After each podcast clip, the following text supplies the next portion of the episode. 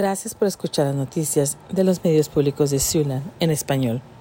Un proyecto de ley que prohíbe que las universidades públicas, las escuelas y las guarderías con licencia exijan que los estudiantes se vacunen contra el COVID-19 para inscribirse está en camino al escritorio de la gobernadora Kim Reynolds. La prohibición del requisito duraría hasta julio del 2029. Fue aprobada por el Senado siguiendo líneas partidistas después de haber sido previamente aprobada por la Cámara. Varios demócratas se pronunciaron en contra del proyecto de ley diciendo que podría socavar la confianza de los padres en todas las vacunas infantiles.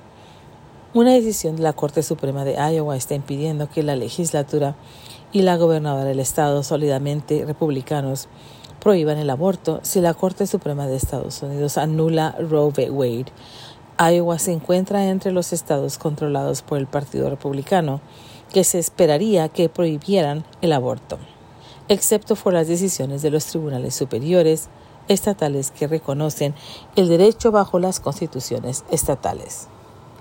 El problema es más inmediato en Iowa, donde se espera que un tribunal, ahora denominado por designados republicanos, decida las próximas semanas si confirma el fallo decidido hace apenas cuatro años.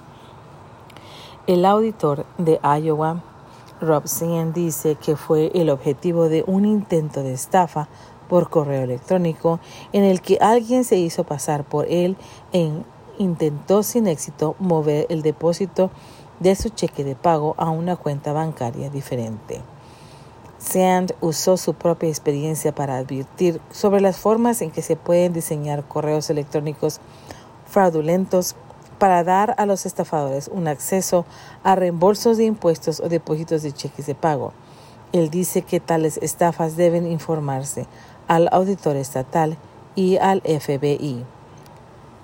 Los agricultores de Iowa se han estado poniendo al día con la siembra de primavera después de que la lluvia y las temperaturas más frías los mantuvieran fuera del campo. El último informe de cosecha del USDA dice que se ha plantado el 86% de la cosecha de maíz esperada de Iowa. Aproximadamente la mitad de la cosecha de maíz ha emergido. Se ha plantado casi el 70% la soja de Iowa. Estas son las noticias de los medios públicos de Siouxland en español. Yo soy María Miranda.